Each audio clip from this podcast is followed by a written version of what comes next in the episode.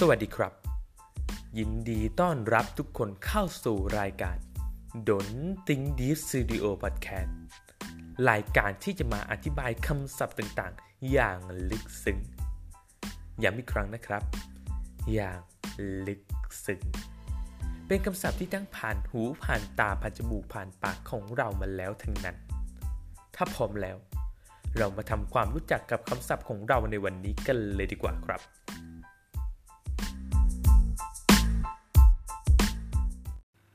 สำหรับคำศัพท์คำแรกของ EP นี้นะครับ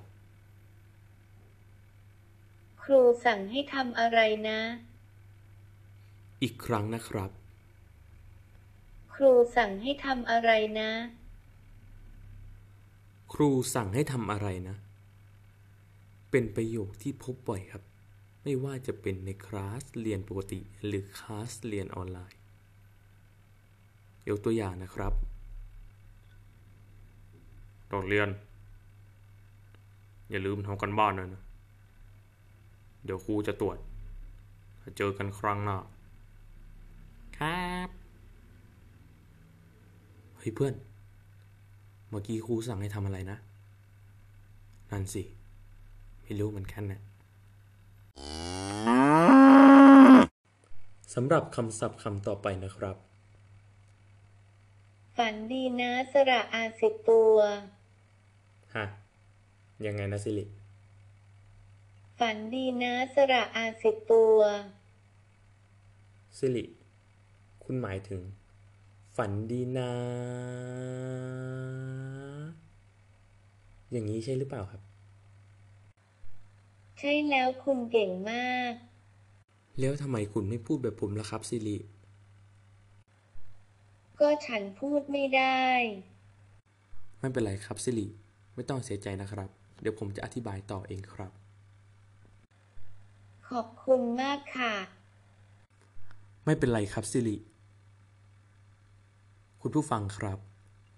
ฝันดีนะยาวๆแบบนี้นะครับ เป็นการตัดบทครับ ตัดบทแชทคนคุยครับ เพื่อไปคุยกับคนอื่นต่อนะครับทำอย่างเงี้ยร้ายจริง ๆ คำศัพท์คำต่อมานะครับ คิดถึง คุณพูดจริงหรือเปล่าสิริ คิดถึง คุณอย่ามาล้อเล่นกับความรู้สึกของผมนะครับ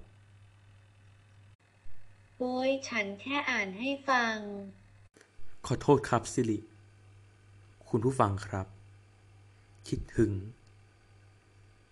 จากผู้ส่งสาร ถึงผู้รับสาร เมื่อคำว่าคิดถึง ถูกส่งจากผู้ส่งสาร ไปหาผู้รับสารแล้ว ความหมายของคำว่าคิดถึง ก็คือเขาคนนั้นแหละครับ